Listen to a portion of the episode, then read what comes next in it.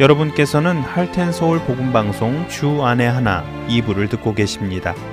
주 안에 하나 2부에는 구약 성경에서 나오는 이스라엘 왕들의 이야기를 공부해 보는 왕들의 이야기와 은혜의 설교 그리고 하나님과 사람을 신뢰하는 법을 배워보는 믿음과 신뢰가 준비되어 있습니다. 먼저 왕들의 이야기로 이어집니다.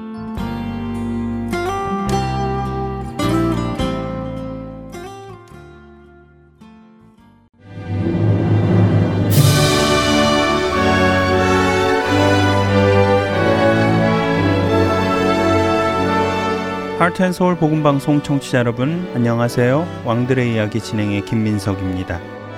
지난 시간에 우리는 하나님의 보호 아래 이스라엘이 국력을 다지며 영토 확장에 나선 것을 나누었습니다. 막강한 군사력을 가진 주변 나라들도 하나님께서 이끄시는 이스라엘에게는 속수무책으로 지고 말았지요.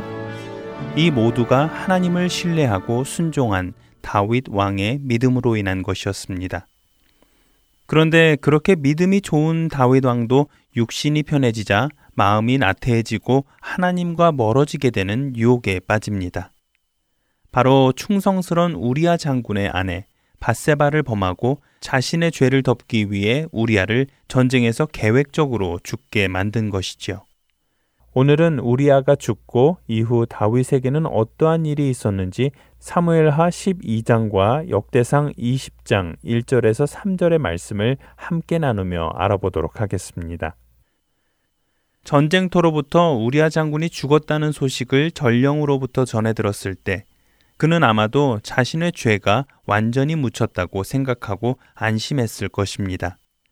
그래서 그는 전령에게 요압 장군에게 이런 말을 전하라고 말하지요. 이 일로 걱정하지 말라. 칼은 이 사람이나 저 사람이나 삼키느니라. 그 성을 향하여 더욱 힘써 싸워 함락시켜라. 라고요. 그 후 우리아의 장례가 끝나자 다윗 왕은 바세바를 궁으로 데리고 와 아내로 삼습니다. 그리고 그녀로부터 아이를 얻게 되지요. 이처럼 다윗 왕의 잘못은 아무도 모르게 조용히 넘어가는 듯 했습니다. 하지만 누구보다도 다윗 왕의 그 악한 일을 잘 알고 계신 하나님께서는 그것을 그냥 넘어가지 않으셨지요. 하나님께서는 이 모든 사실을 나단 선지자가 알게 하시고 다윗 왕에게 보내십니다. 나단 선지자는 처음에는 다윗 왕의 잘못을 직접적으로 책망하지 않았습니다. 다른 사람의 이야기 하나를 그에게 말해주지요. 어떤 성읍에 두 사람이 살았습니다. 한 사람은 양과 소가 아주 많은 부자였고, 다른 한 사람은 어린 암양 한 마리밖에 없는 가난한 사람이었습니다. 가난한 사람은 어린 양 한 마리와 함께 먹고 자며 자식처럼 품에 안아 애지중지 키웠지요. 그런데 부잣집에 손님이 오자 부자는 자기 양과 소를 잡기가 아까워 가난한 집에 어린 암양을 빼앗아 손님을 대접했다는 이야기였습니다.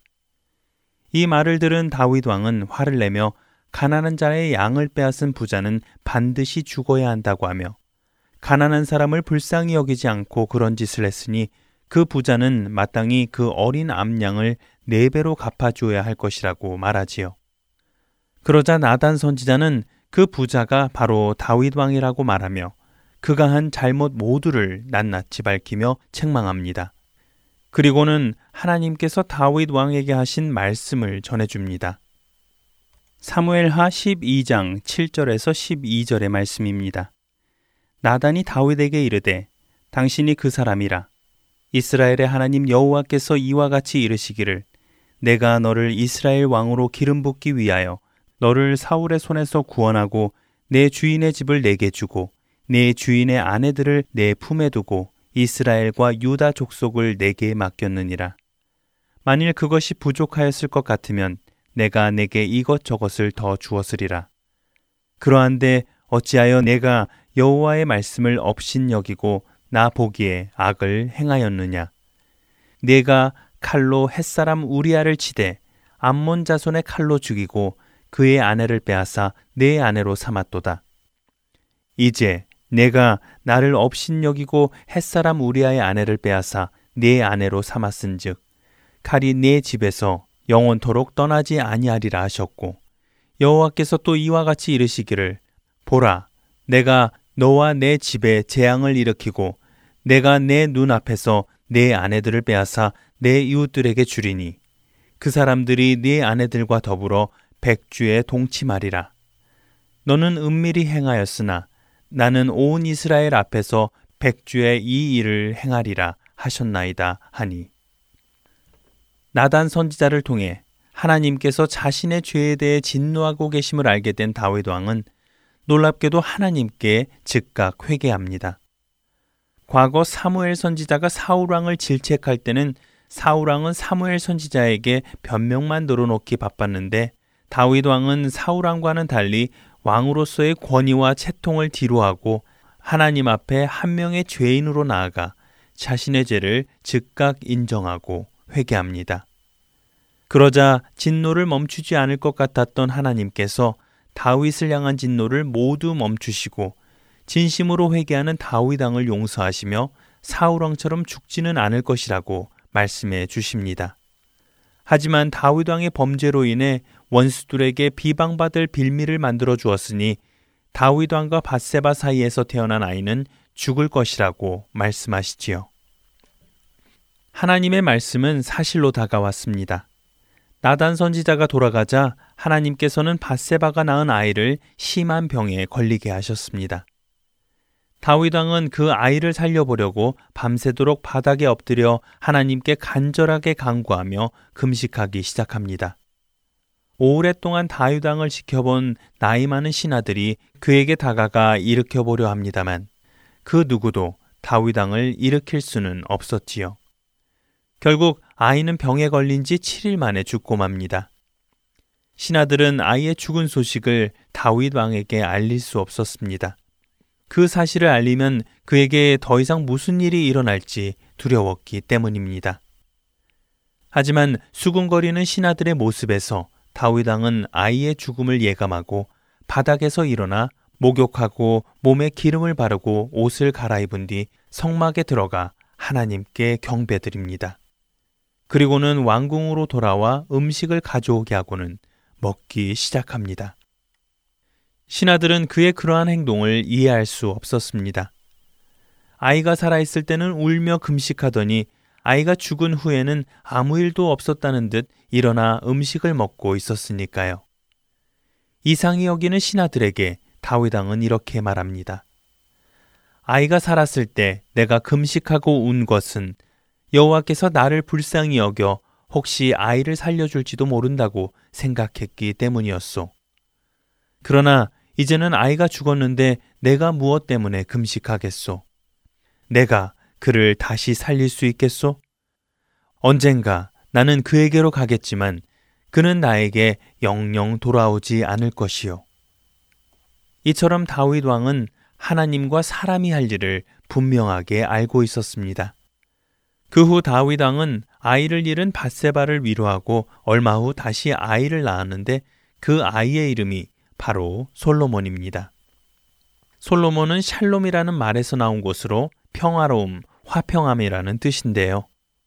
하나님께서 다윗 왕의 죄를 용서하시고 아이를 주셨다는 의미로 이런 이름을 지은 것이겠지요. 또 하나님께서는 나단 선지자를 그들에게 보내어 하나님께서 사랑하신다는 뜻의 여디디아라는 이름을 아이에게 주십니다. 그 사이 바세바의 남편 우리아가 죽을 때까지도 치열했던 암몬과의 전쟁은 하나님께서 다윗 왕의 죄를 용서하시고 난 후 전쟁을 마무리시켜 가십니다. 드디어 요압 장군이 암몬과의 전투를 마무리 짓기 위해 암몬의 수도 라빠를 포위 공격합니다. 최후의 일격을 남겨둔 때에 요압 장군은 다윗 왕에게 전령을 보내 그 승리의 영광을 다윗 왕에게 넘겨주고자 합니다. 이렇게 해서 최후의 일격에 라빠성을 점령한 다윗 왕은 암몬 왕의 왕관을 자신의 머리에 쓰고 암몬의 모든 성읍을 점령하여 수많은 전리품을 예루살렘으로 가져옵니다. 그리고 그동안 이스라엘을 대적하던 암몬 사람들을 이스라엘을 위해 일하게 만듭니다. 하나님께서는 우리아를 죽이고 바세바를 범한 다윗 왕의 죄를 용서하셨습니다. 하지만 다윗 왕을 통해 들어온 죄는 다윗 왕뿐만 아니라 다윗 왕의 가문 그리고 더 나아가 이스라엘의 운명까지 바꾸는 치명적인 오점을 남기고 말았습니다. 왕들의 이야기 다음 시간에 뵙겠습니다.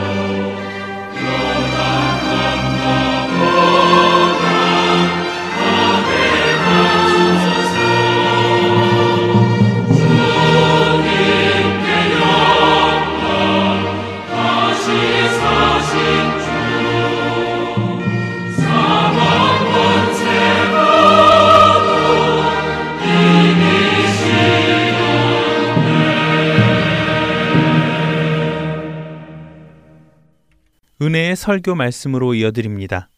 오늘은 캐나다 밴쿠버 그레이스 한인교회 박신일 목사님께서 고린도전서 15장 12절에서 22절을 본문으로 부활신앙의 생명력이라는 제목의 말씀을 전해 주십니다. 은혜의 시간 되시길 바랍니다.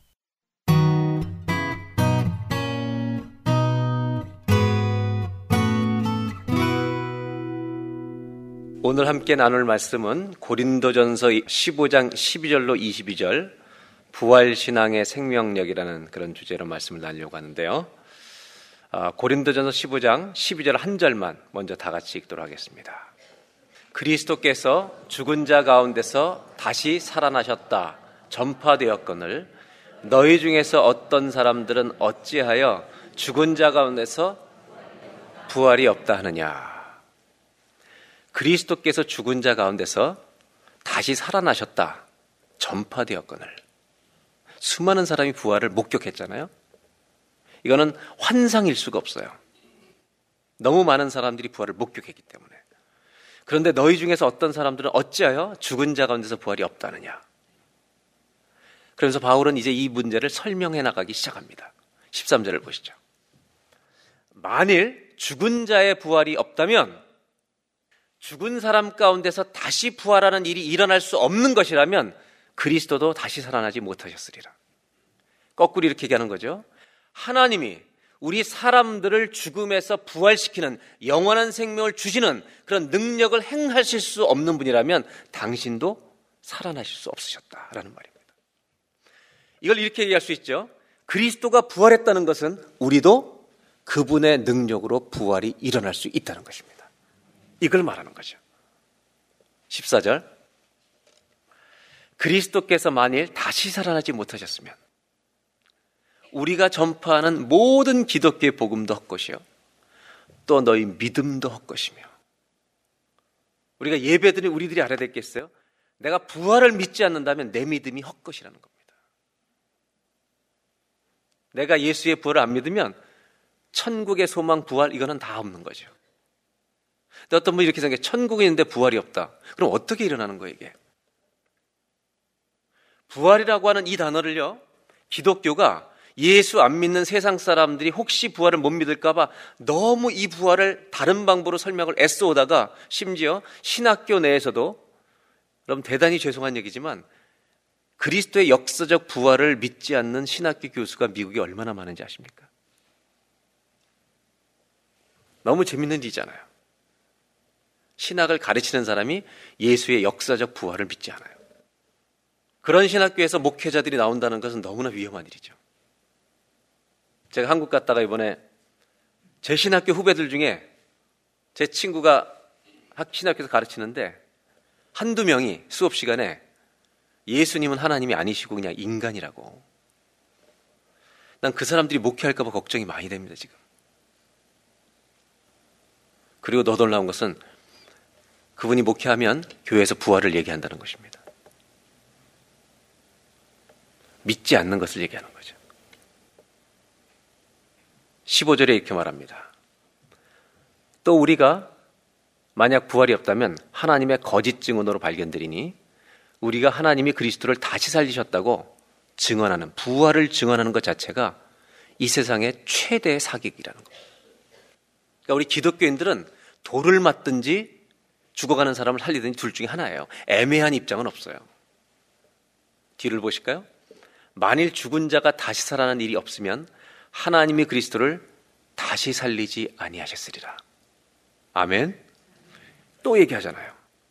죽은 자가 다시 살아난 부활의 역사가 우리 죄인들에게 일어나지 않을 거라면 하나님이 그리스도를 다시 살리는 부활을 우리에게 보여주실 필요가 전혀 없었다는 것입니다. 그러니까 부활은 뭐랑 관계되냐면요. 우리의 구원과 직결되어 있는 문제입니다. 그러니까 우리가 부활을 안 믿는 게 아니라 부활이 사실이 아니라면 기독교는 지상 최대의 사기극이죠. 왜냐하면 세계 인구 70억 가운데 가장 많은 종교가 기독교이기 때문에요. 가장 많은 사람을 속인 종교가 기독교입니다. 그러나 여러분 감사할 것은 사기극이 아니라 예수님은 부활하셨습니다. 그래서 이것은 진리이라는 것입니다. 그 다음 절 볼까요? 16절. 만일 죽은 자가 다시 살아나는 일이 없으면 그리스도도 다시 살아나신 일이 없었을 터이요. 반복되는 말씀이죠. 계속 17절. 그리스도께서 다시 살아나신 일이 없으면 너희의 믿음도 헛되고 너희가 여전히 죄 가운데 있을 것이요. 믿음이 헛된 거예요. 믿어도 소용이 없어요. 부활의 소망이 없는데 뭐. 죽음으로 끝나는 건데요. 죄가 사함받는 길이 없다는 거죠. 증거가 없어요. 여러분, 구원은 구원의 열매는 부활로 나타나는데 그 부활은 죄가 사함받은 증거기 때문에 하나님이 다시 살리시는 거지. 예수님이 우리에서 대신 죽으셨기 때문에 다시 살리시는 거지. 그게 아니라면 우리는 다시 살 수 없는 거죠. 죄 사함을 받은 자만이 다시 살 줄로 믿습니다. 그게 부활로 나타나는 거죠. 15장 18절에 또한 그리스도 안에서 잠자는 자들도 다 망하였으리니 끝난 거죠, 그걸로 그냥. 19절. 다 같이 한번 읽겠습니다. 시작. 그리스도 안에서 우리가 바라는 것이 다만 이 세상의 삶뿐이면 모든 사람 가운데 우리가 더욱 불쌍한 자예요. 만일 이 세상의 삶이 전부라면 모든 사람 가운데 우리가 가장 가장 불쌍한 사람이라는 거예요. 왜냐하면 그렇게 주 믿는다고 애쓰고 모든 인생의 시간과 재물과 삶을 투자해서 주는 일을 살았는데 끝이에요. 죽음이 끝. 우리가 더욱 불쌍한 자다. 가장 불쌍한 자다. 여러분 예수 잘 믿으신 거예요? 제가 이번에 에버그린 아카데미에서 그 아름다운 이별 아버님 천국 보내드리고 제가 와서 강의를 특강하라고 제가 뭘 했냐면 웰비잉이 아니라 웰다잉에 대한 말씀을 나눴어요. 강의를 했는데 제가 이번에 한국에 있으면서 이 죽음에 대한 책들을 많이 보게 됐어요. 그리고 아버님을 보내드리면서 이 천국에 대한 소망을 더 확실하게 이제 서로 느끼고 체험하고 그랬는데 한국 사람들이 왜 죽음을 피하는가에 대해서 문화적으로 이제 설명해 놓은 게 있습니다. 이런 내용이죠. 한국이 받은 종교 영향이 세 가지가 있는데 크게. 우리나라는 불교의 영향이 가장 컸죠. 불교는 인생은 죽음이 끝이에요, 아니에요? 불교는 인생이 어떻게 해요? 돌아가는 윤회라고 하는 것입니다. 그래서 한국 사람들 가운데는 그런 유교든 기독교든 뭐든 관계없이 혹시 인생이 그런 거 아닐까라고 그냥 생각만 하는 사람들 많습니다. 불교형이 없을 수가 없습니다. 그래서 잘못하면 기독교인들, 한국 기독교인들은 종교적으로 혼합주의에 빠질 수가 있습니다. 그러니까 우리의 믿음이 우리가 자라온 문화 속에서 여러분 혼합이 되면 안 되고 진리 위에 믿음이 세워져야 합니다. 두 번째 영향을 준 것이 유교입니다. 유교는 최근에 이제 종교로 됐지만 유교는 그 전까지는 유학 철학이었죠. 근데 종교로 이제 등록이 됐는데 유교는 죽음이 끝입니다. 죽음이 없습니다. 그래서 한국 사람들 안에는 죽음을 어떻게든지 미루려고 하는 문화가 있다는 것입니다. 그래서 죽는 얘기를 가장 하기 싫어하는 게 대한민국 민족이고, 그 다음에 지금은 그래도 하지만 옛날에는 아파트에 엘리베이터 없던 시절에 5층 아파트 질 때 4층이 있었어요, 없었어요? 왜 없었죠? 하여튼 별걸 다 연결시키는 거예요. 우리 사자가 들어가면 무조건 싫어. 병원 4층에 안 가요. 4층에 가면 죽는다는 믿음이 막 생겨. 이게 어디서 온 거냐? 유교에서 왔다는 거예요. 그래서 이것이 뭐에도 관계되냐면 사람들의 병을 치료하는 데도 관계된다는 거예요. 그래서 여러분 암에 대해서 조사해 본 이 지금 의사들의 결론이 뭐냐면 이건 KBS에서 결론을 냈는데 죽을 때까지 죽을 때까지 키모약을 가장 많이 쓰는 나라가 대한민국이에요. 왜? 그 사람이 감당 못해도 키모를 해서 어떻게든지 살리려고 그러는 거예요. 반대로 그 사람이 고통을 느끼지 않고 편안히 임종을 맞이하도록 진통제를 가장 많이 쓰는 나라는 북미예요. 왜 그런지 아세요? 기독교는 죽음 뒤에 부활이 있기 때문이에요. 그거를 믿기 때문에 죽음을 받아들일 준비가 되어 있는 거예요. 그러니까 한국은 불교, 유교, 기독교의 문화 속에 있는 거예요. 근데 기독교인들 중에서도 유교적인 문화 때문에 죽음이라고 하는 것이 정말 내 앞에 다가올 때, 진짜 하나님이 임종이라고 하는 것을 우리에게 주실 때, 유교적인 영향 때문에 두려움이 올 수 있다는 거예요. 이게 끝이면 어떨까? 때 예수님은 말씀하십니다. 나는 부활이요 생명이니. 나는 부활이요 생명이니. 나를 믿는 자는 죽어도 살겠고. 여러분 이걸 믿으십니까? 바울은 이렇게 얘기하는 거예요. 우리들의 안에 부활이라는 것이 일어나지 않는다면 이 세상에서 가장 불쌍한 사람들은 기독교인들이다. 그래서 바울은 뭘 얘기하냐면 이 부활은 역사적인 사실이고 역사적인 사실이 더 중요한 게 아니라 우리들이 부활할 수 있다는 것을 보여주시기 위해서 하나님이 부활의 첫 열매가 되어주셨다. 이것이 20절 말씀이에요. 보겠습니다. 다 같이 한번 읽겠습니다. 그러나 이제 그리스도께서 죽은 자 가운데서 다시 살아나사 잠자는 자들의 첫 열매가 되셨도다. 예수님이 부활하신 굉장히 중요한 이유가 하나님이시기 때문에 죽음을 이기신 것 뿐만 아니라 그분이 뭘 우리에게 그 부활을 통해서 보여주냐면 너희들도 이렇게 될 것이라는 첫 부활의 증인이 되어주셨다는 것입니다, 여러분. 그러니까 예수님이 부활하셨다는 것은 바로 뭘 우리에게 가르쳐 주냐? 너희들에게 이 일이 일어날 것을 알라는 것입니다. 이 말씀이 저와 여러분에게 평생의 진리가 되기를 바랍니다. 무슨 얘기냐면 부활신앙은 기독교인들이 잃어버려서는 절대로 안 되는 메시지라는 것입니다. 이 부활신앙을 잃으면 믿음 전부를 잃어버리는 것입니다. 구원이라고 하는 것은 뭐냐면 우리 사람이 행할 수 없는 일을 하나님이 우리를 위해서 행해 주신 것입니다. 그 구원이라는 선물 안에 부활의 영광이 들어 있는 줄로 믿습니다. 사도 바울은 성령의 감동으로 우리 이 부활에 대해서 이제 우리 영적인 눈이 열리도록 도와주고 있는 것입니다. 그래서 21절, 22절에 이렇게 말씀하고 있습니다. 잘 보시죠. 사망이 한 사람으로부터 말미암아 우리에게 들어왔다라는 겁니다. 누구 때문에 왔죠? 아담입니다. 한 사람 아담이 최초 인류가 범죄함으로 그가 영원한 생명을 잃어버림으로 그 아담의 모든 후손들은 죄인으로 태어나고 죽을 수밖에 없는 심판의 사람으로 태어난다는 것입니다. 이와 똑같은 원리로 한 사람 아담 때문에 사망이 죽음이 우리 인류에 들어온 것처럼 반대로 예수 그리스도의 죄 사함을 위한 죽으심과 그 부활을 통해 이 한 분을 믿는 믿음을 가질 때 인류가 부활의 사람으로 다 거듭날 수 있는 길도 열린 줄로 믿습니다. 이 얘기를 하는 거예요. 한 사람 아담을 통해 사망인 것처럼 한 사람 그리스도의 부활이 모든 사람의 부활을 가져올 수 있는 역사를 열어놨다는 것입니다. 이것이 여러분 로마서 5장을 보면 기가 막히죠? 똑같은 얘기를 하고 있습니다. 한 사람의 범죄로 심판과 정죄에 도달한 것처럼 한 사람의 의로운 행위 십자가의 죽으심으로 희생 제물로 많은 사람이 영원한 생명에 이르게 되었다고 말합니다. 여러분 구원은 누구 때문에 오냐면 그리스도 때문에 오는 것처럼 그 구원 안에 부활은 예수 그리스도 때문에 우리에게 부활이 올 줄로 믿습니다. 그래서 22절에 이렇게 말합니다. 얼마나 기가 막힌 말인지 몰라요. 다 같이 한번 읽겠습니다. 아담 안에서 모든 사람이 죽은 것 같이 그리스도 안에서 모든 사람이 삶을 얻으리라. 아멘. 아담 안에서 아담 때문에 모든 사람이 죽는 것처럼 그리스도 때문에 모든 사람이 생명을 얻으리라. 부활이 무엇입니까? 아담의 죄 때문에 들어온 사망의 권세가 우리 모든 사람들에게 와 있습니다.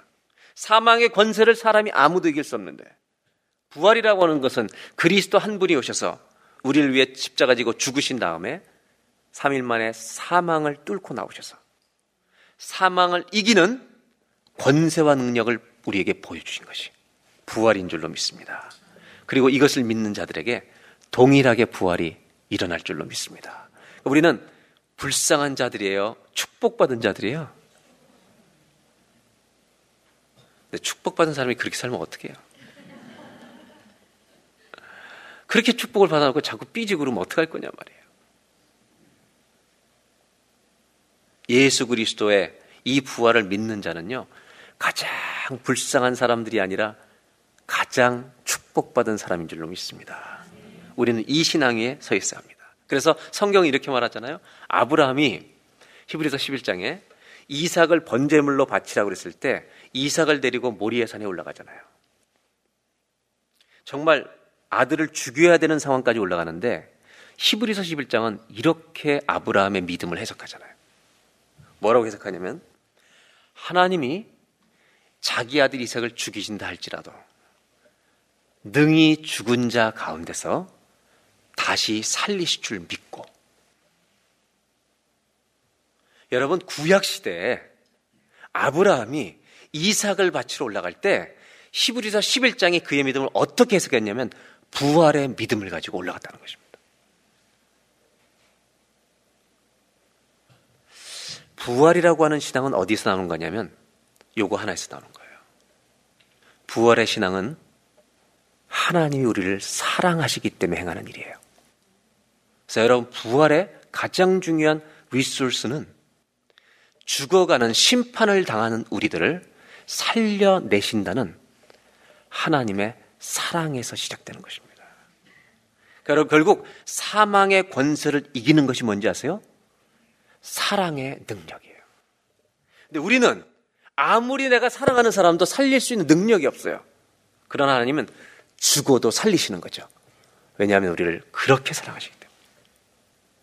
여러분, 부활이라고 하는 이 사건을 우리에게 보여주신 것은, 구원의 선물을 보여주신 것은, 우리를 이렇게 사랑하시기 때문에 죄에 대해서 용서만 해주신 것이 아니라 죄로 인해서 죽을 우리를 그 죽음을 뚫고 나올 수 있는 부활의 생명을 저와 여러분들에게 사랑하시는 예수님께서 십자가에서 죽으신 것까지만 사랑이 아니라 부활시키셔서 하나님의 나라의 기업을 우리가 가질 수 있도록 부활의 생명을 주신 것까지가 하나님의 사랑이라는 것을 잊지 마시길 바랍니다. 그래서 사랑은 죽음보다 강하다는 것입니다. 한번 따라 하실까요? 첫 번째로 부활은 사망의 권세를 무너뜨리는 사랑의 능력입니다. 부활은 사랑의 능력인 거예요. 하나님 우리를 사랑하신 이 사랑으로 죽음을 이겨버리신 거죠. 왜? 죽음을 이길 만큼 우리를 사랑하시기 때문에. 죽음을 이기고도 우리를 건져내실 만큼 우리를 사랑하시기 때문에. 당신의 심판을 다 받으시고 우리를 용서해 주실 만큼 사랑하시기 때문에. 하나님의 사랑이 우리가 지은 죄의 권세 사망을 이기신 줄로 믿습니다. 그러니까 우리는 이걸 알아야 되죠. 부활은 우리의 부활 주신다는 것은 하나님이 우리를 진짜 무지무지 사랑하신다는 증거예요. 이 부활이 진짜 일어난다는 것을 믿는 믿음을 가지는 자에게 따라오는 축복이 뭘까요? 정말로 내가 부활할 것을 믿는다는 믿음 위에 서 있을 때 그 믿음을 가진 자에게 오는 축복이 뭘까요? 아브라함이 그 아들을 죽이는 두려움을 이긴 것처럼 부활신앙을 가진 사람은요, 어떤 두려움이 온다 할지라도 두려움 자체가 당장 없어지진 않는데요. 그 두려움을 이기신 부활의 주님께서 우리와 함께 하실 것이기 때문에 두려움 가운데 평강을 주실 줄로 믿습니다. 이것이 부활신앙의 축복이라는 거죠. 죽음을 이기는 부활의 소망을 믿는 자라면 두려움을 이기는 평강을 부활신앙 때문에 누리는 하나님의 백성들이 될 줄로 믿습니다. 그 다음 두 번째로 이제 15장 제가 읽다가 은혜 받은 정말 기쁨이 넘치는 구절로 이제 넘어갑니다. 계속. 어떻게 이 고린도서 15장 바울 정말 저는 바울을 좋아하는데요. 어, 바울이 설명하는 걸 보면 저는요. 말씀을 전할 때 바울처럼 하고 싶다는 생각이 들어요. 어쩌면 이렇게 논리적으로 잘 설명할까? 한번 보실까요? 35절. 이제 이렇게 묻습니다. 부활에 대해서 이제 뭘 묻냐면 어떻게 다시 사람들이 부활하는 몸으로 바뀔 수 있냐 이거예요. 얼마나 이게 이성적인 질문입니까? 누가 묻기를 죽은 자들이 어떻게 다시 살아나며 어떠한 몸으로 오느냐 하리니. 그러면 사람들이 진짜 부활한다고 너희가 묻는다면 어떤 몸으로 부활하냐 말이야. 이성적으로 가능한 얘기냐? 설명해봐라 이런다는 얘기예요. 36절부터 바울이 말합니다. 어리석은 자야. 네가 씨를 뿌릴 때 뿌리는 씨가 죽어야만 그것이 나는 거다. 한 알의 씨가 땅에 떨어져서 그대로 있으면 살아 있으면 그 종자가 나오질 않는다는 거예요. 어떻게 하면 생명이 나오냐면 씨는 죽어야 나는 거예요. 근데 더 기가 막힌 건 뭐냐면요. 이렇게 설명할 수 있죠. 자, 읽기 전에 흥분해서 지금 뭐 미리 말씀드리는 거예요. 바울이 어떻게 이렇게 설명하냐면 너 씨를 뿌릴 때 그 씨가 그 어떤 나무든지 어떤 채소든지 그 모양을 심는 것이냐 씨를 줬느냐는 거냐 이거예요. 여러분 옥수수 전체를 심는 거예요? 옥수수 알을 심는 거예요? 씨에는 그 옥수수의 형체가 나타나지 않는다는 거예요. 여러분 이게 여러분 지금 어 놀라고 들어야 될 얘기예요. 바울이 뭐라고 설명하냐면 씨를 심을 때 씨는 그 종자의 형체가 아니라는 거예요. 그리고 뭐라고 얘기하냐면 그 씨 안에 종자의 형체를 넣어 두셨다는 거예요. 할렐루야. 우리에게 부활의 생명을 주실 때 부활의 몸의 형체를 심지 않으신다는 거예요. 부활의 생명의 씨를 심는데 네가 죽으면 그것이 부활의 형체로 드러나게 거예요. 저는요 이걸 읽는데 하, 그렇지. 이 비밀을 자꾸 얘기해 주고 싶은 거예요 다른 사람한테. 무슨 얘기냐? 자연 속의 부활의 신비가 감춰져 있는 거예요. 37절 보세요. 또 네가 뿌리는 것은 장래의 형체를 뿌리는 것이 아니라 그 모양을 심지 않지 않느냐. 다만 밀이나 다른 것에 알맹이 그냥 씨를 심는 것 뿐인데 38절 하나님이 그 뜻대로 그 하나님의 뜻대로 모든 자연의 식물마다 그 형체를 다 심어 주신 것처럼 각 종자에게 그 형체를 씨해 주셨다는 거예요. 하, 야 이걸 전하는데도 못 믿으면 넌 얼마나 미련한 자가냐 이런 뜻이에요 지금 이게. 각 종자에게 그 씨에 어떤 형체가 될지를 다 씨에 담아 주셨다는 거예요. 우연이 되는 게 아니라 하나님의 창조라는 거예요. 39절. 육체는 다 같은 육체가 아니다. 하나는 사람의 육체요. 종자가 다르다는 거예요. 하나는 짐승의 육체요. 새의 육체요. 물고기의 육체라. 다 알이 나건 그 아기가 태어나건 처음 임신이 되건 전부 다 생명체는 그 씨가 심겨질 때 똑같은 게 아니라는 거예요. 다 다른 형체로 만들어진다는 거예요. 40절. 할렐루야 다 같이 읽겠습니다. 하늘에 속한 형체도 있고 땅에 속한 형체도 있으나 하늘에 속한 것의 영광이 따로 있고 땅에 속한 것의 영광이 아멘. 우리가 예수를 믿을 때 우리 안에 생명의 거듭날 씨를 우리에게 주시는데 하나님신 부활의 영원한 생명의 씨는요 하늘의 영광의 형체로 나타날 부활의 몸을 심어 주신다는 것입니다. 너 옥수수 심어봤냐? 감자를 심어봤냐? 감자 씨를 심으면 감자가 형체가 형성되는 것처럼 우리 안에 예수 그리스도 영생을 심었는데 그 씨가 부활의 형체로 나타나게 되는데 이것은 주님이 하늘의 영광을 심어 주신 거다. 가슴이 떨리잖아요. 저는요 이 성경을 읽는데 가슴이 떨리는 거예요. 내 안에 뭐가 있냐 이게 지금 이 몸을 잘 관리해야 되겠다 이거. 하나님이 주신 영원한 생명은요 씨와 같아요. 모양이 안 나타나요. 그 부활은 형체의 씨와 같아요. 그러나 육신의 이 장막이 무너지면 그 부활의 씨가 우리를 하늘의 영광의 형체로 만들어내는 놀라운 영적인 기적이 우리가 죽는 날 일어날 것을 여러분은 믿으십니까? 42절 43절에 이렇게 말합니다. 죽은 자의 부활도 그와 같으니 썩을 것으로 심는데 썩지 아니할 것으로 다시 살아나며 43절 욕된 것으로 심어 영광스러운 것으로 다시 살아나며 약한 것으로 심어 강한 것으로 다시 살아나며 그 다음 육의 몸으로 심었는데 신령한 몸으로 다시 살아나니 육의 몸이 있는 것처럼 믿는 자에게는 부활시키는 영광스러운 영의 몸이 있느니라. 우리가 우리 안에 spiritual body가 있다는 거예요. 이게 얼마나 놀라운 부활에 대해서만 영광을 기다리는 게 아니라 이걸 믿고 이 부활 신앙을 가지고 사는 것이 우리 안에게 얼마나 놀라운 생명력을 매일 주는지 몰라요. 45절.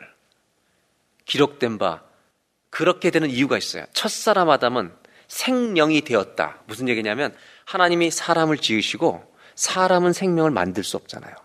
그 코에 생기를 부어서 하나님이 생명을 주셨을 때에만 a living being, 살아있는 존재가 되었는데 사람이 살아있는 존재가 될 수 있었던 유일한 이유는 우리 코에 생기를 불어 넣으신 거죠. 살아있는 living being이 된 거죠.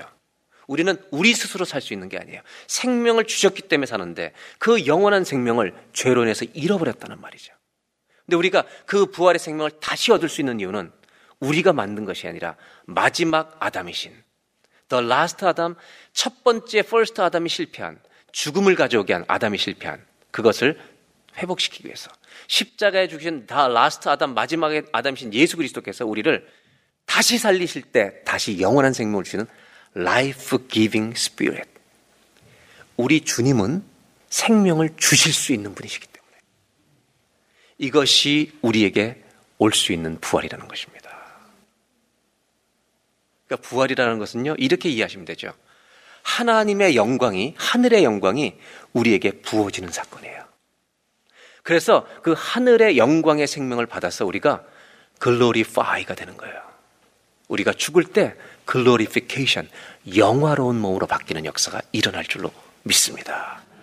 그걸 위해서 우리에게 뭘 주셨냐면 형체, 부활의 몸을 형체를 주신 게 아니라 부활의 생명의 씨를 영생을 우리 안에 넣어 주셨다는 것입니다.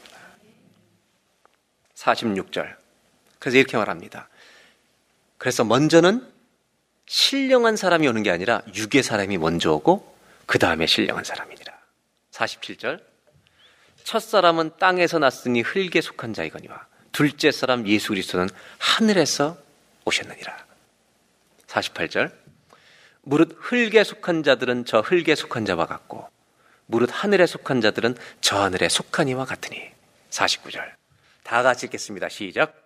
우리가 흙에 속한 자의 형상을 입은 것 같이 또한 하늘에 속한 이의 형상을 아담, 아담의 후손이었던 우리 부모님으로부터 우리 육신을 입어서 흙에 속한 자처럼 돌아가는 것처럼 우리가 하늘로부터 오신 예수 그리스도의 씨앗의 영생을 우리가 우리 마음에 받았으니 우리가 죽으면 육신은 흙에 돌아가지만 우리의 영적인 몸은 하늘에 속한 이의 그리스도의 형상을 닮아 하나님 나라의 그 영광에 참여하게 된다는 것이 부활인데 이것을 너희가 믿을 것이냐 안 믿을 것이냐 여러분 자연 속에 비밀이 있다는 것입니다. 부활을 바울은 이렇게 설명합니다. 모든 자연에도 형체를 심는 것이 아니라 씨를 심는데 그 씨의 형체가 있듯이 우리가 믿을 때 우리 안에 영생의 씨앗의 믿음을 넣어주시는데 그 씨는 하늘로부터 온 것이어서 하늘에 속한 형상으로 나타날 것이고 그 부활의 영광으로 이 형체로 부활의 몸으로 우리가 변화될 것이다. 결국요 부활은 어떤 능력인가 한번 따라하실까요? 부활은 땅에 속한 자를 하늘에 속한 자로 바꾸는 영광의 능력입니다. 하나님은 우리를 영광스럽게 바꾸시는 능력을 행하시는데 그것이 부활로 나타난다는 거죠. 그럼 생각해 보세요. 내가 내 몸이 죽더라도 내 영원한 생명의 씨가 있어서 부활의 영광스러운 몸으로 바뀐다는 부활의 신앙을 갖고 산다면 어떤 블레싱 축복이 나한테 있겠나? 육신의 몸 속에 영원한 생명이 있어서 이 육신의 장막집이 죽고 무너진다 할지라도 영원한 내 생명이 영원한 몸의 형체를 만들어 부활에 참여한다는 것을 믿는다면 이렇게 생각해 주시죠. 내 인생에 너무나 힘들고 어려운 고난의 씨가 부러질 때 고난이 끝이 아니라 고난 뒤에 고난을 영광으로 바꾸실 하나님이 축복이 있다는 믿음을 가지고 살지 않겠느냐. 이것이 부활신앙이에요. 내 죽음 뒤에 부활을 믿는다면 고난 안에 하나님이 우리를 사랑하시기 때문에 고난을 주기 위해서 고통을 평생 겪으라고 주는 고난이 아니라 고난 뒤에 영광스러운 축복을 예비해 놓으셨음을 믿는 것이 부활 신앙을 가진 자의 태도가 아니겠느냐. 이 부활절을 맞아 고난을 영광스러운 축복으로 바꾸실 하나님을 바라보고 힘차게 살아가는 부활 신앙을 적용하는 생명력의 은혜가 저와 여러분의 있기를 주의 이름으로 축원합니다. 그래서 바울은 마지막으로 이렇게 말합니다. 고린도전서 15장 57절에 이 구절을 이야기하기 전에 바울이 마지막으로 하는 말이 두 개가 있습니다. 하나만 얘기하면 이런 겁니다. 사망아, 너의 쏘는 것이 어디 있느냐? 사망아, 너의 이기는 권세가 어디 있느냐? 너는 예수 그리스도의 부활 앞에 잠잠할지어다. 이런 의미로 설명하는 거예요. 그리고 나서 뭐라고 얘기하냐면 부활 신앙을 믿는 사람들에게 이렇게 얘기하는 겁니다. 너희 중에 부활을 안 믿는 자가 있더니라고 얘기했던 이 바울이 뭐라고 했냐면 이제 이 부활을 믿는다면 부활 신앙으로 우리가 무장된다면 이렇게 얘기합니다. 우리 주 예수 그리스도로 말미암아 우리에게 뭘 주셔요? 승리를 주시는 부활의 승리를 주신 하나님께 감사하노니 이 부활의 승리를 주신 하나님께 이제 확신을 하는 감사하는 사람들이 된다면 이 사람들은 어떻게 살아가게 되느냐? 58절이 결론입니다. 다 같이 한번 읽겠습니다.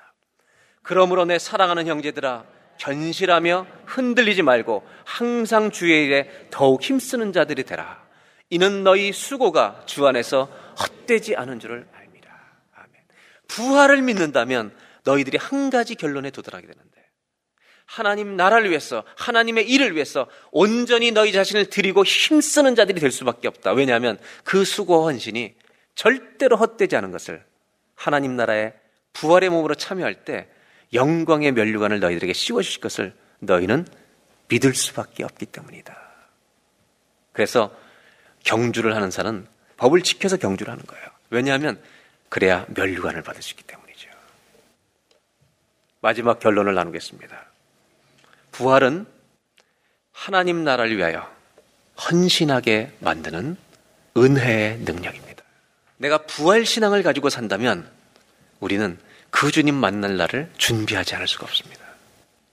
왜냐하면 부활의 몸으로 주님의 영광에 들어가서 주님과 평생토록 같이 살 것이기 때문에. 그래서 부활은요, 은혜의 능력이에요. 어떻게 하는? 우리 같은 사람들을 하나님 나라를 위해서 평생 쓰임받게 만드는.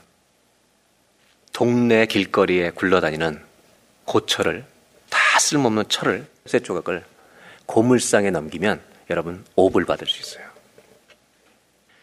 그걸 재활용품에 넣어서 좋은 의약기기를 만들면 한 20불 받을 수 있어요. 그 쇠조각을 세계 최고의 예술가의 손에 넘기면 그걸 가지고 작품을 만들면 얼마인지 아세요? priceless, invaluable. 부르는 게 값이에요.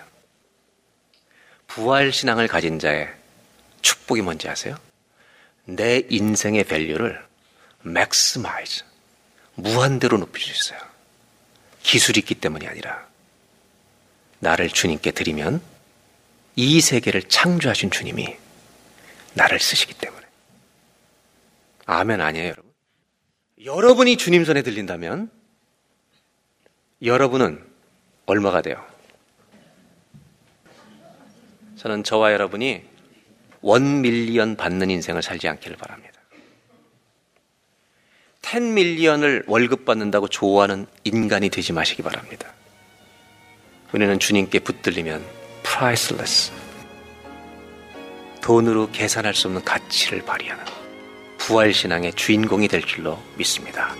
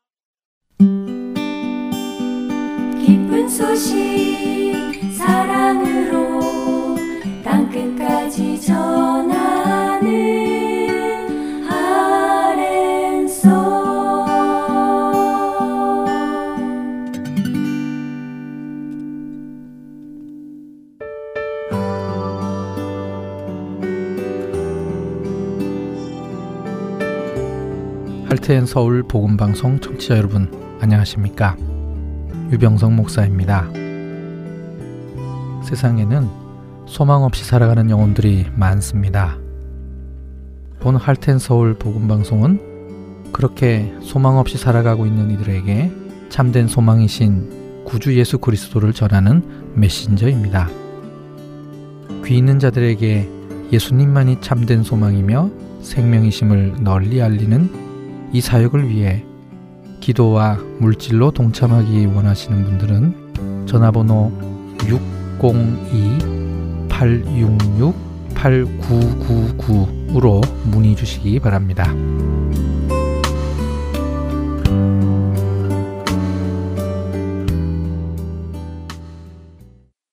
이어서 믿음과 신뢰로 이어집니다.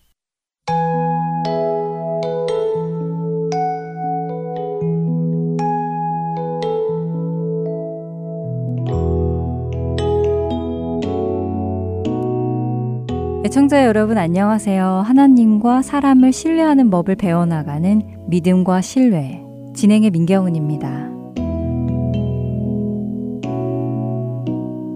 믿음이라는 단어는 우리 기독교인들의 신앙에서 빠질 수 없는 단어라고 지난 시간에 말씀드렸습니다. 그리고 이 믿음이라는 단어 안에는 두 가지의 뜻이 담겨 있다고 말씀드렸는데요.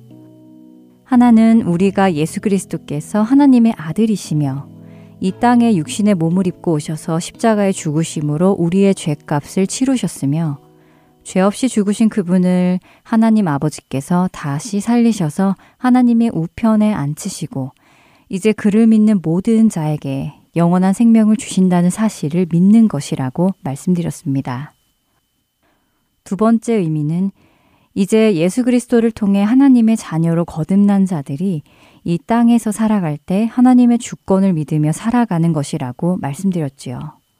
그리고 이 두 번째 의미의 믿음을 우리는 구분하기 쉽게 신뢰라고 부르기로 했습니다. 그래서 이 프로그램의 제목이 믿음과 신뢰인데요. 예수님을 믿은 후 우리가 어떤 믿음을 가지고 살아가야 할지, 어떻게 하나님을 신뢰하며 살아갈지를 함께 나누기 위해서입니다.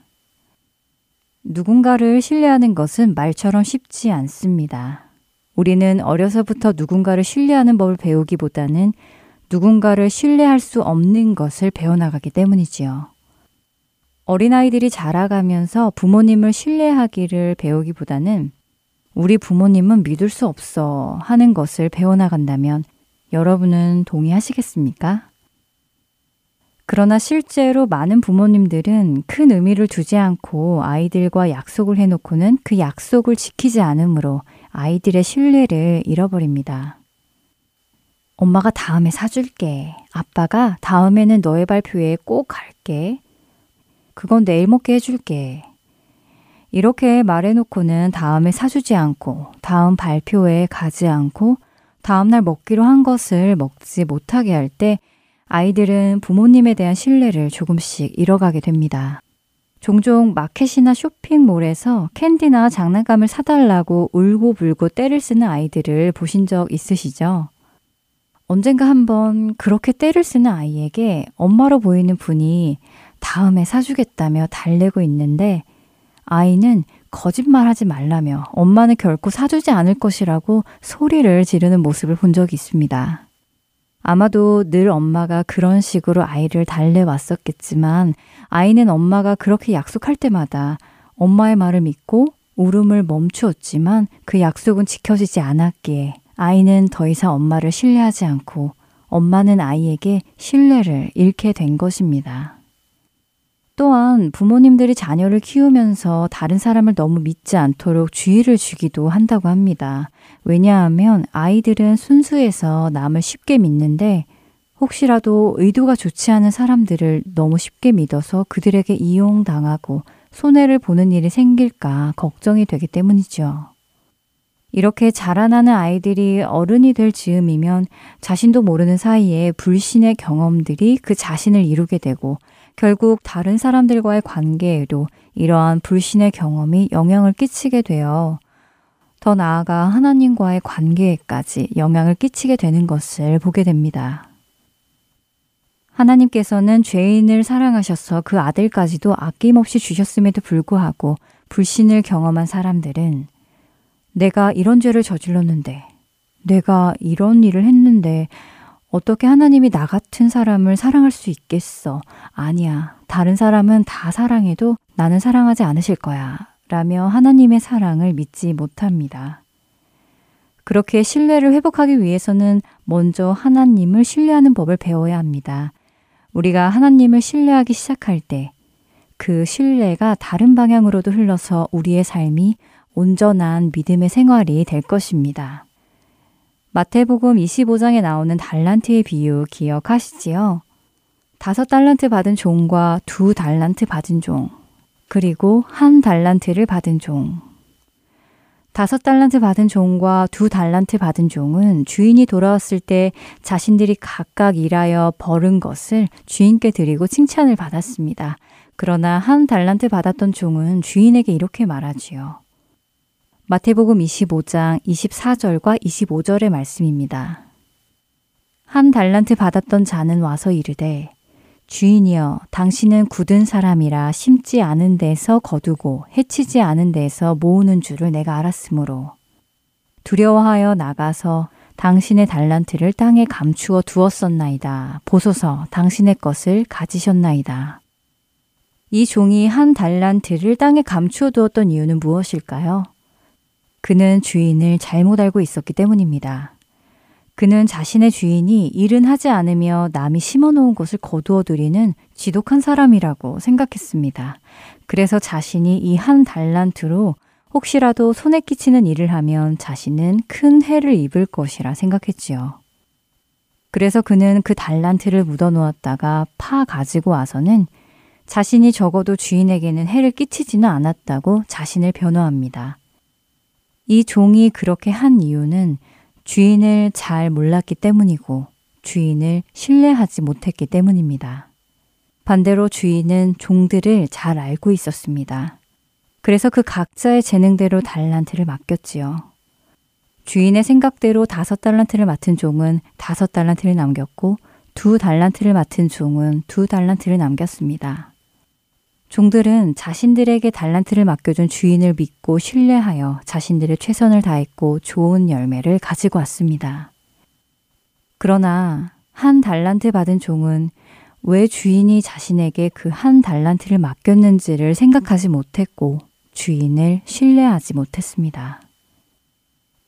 만일 우리가 우리 하나님 아버지를 신뢰하지 못한다면 우리는 이 한 달란트 맡은 종처럼 우리에게 주어진 달란트를 땅에 묻어놓고 살아가는 삶을 살게 될 것입니다. 그렇게 우리는 하나님을 향한 신뢰를 회복해야 하는 것입니다. 믿음과 신뢰. 다음 시간에 뵙겠습니다. 원고의 강순규, 진행의 민경은이었습니다. 안녕히 계세요.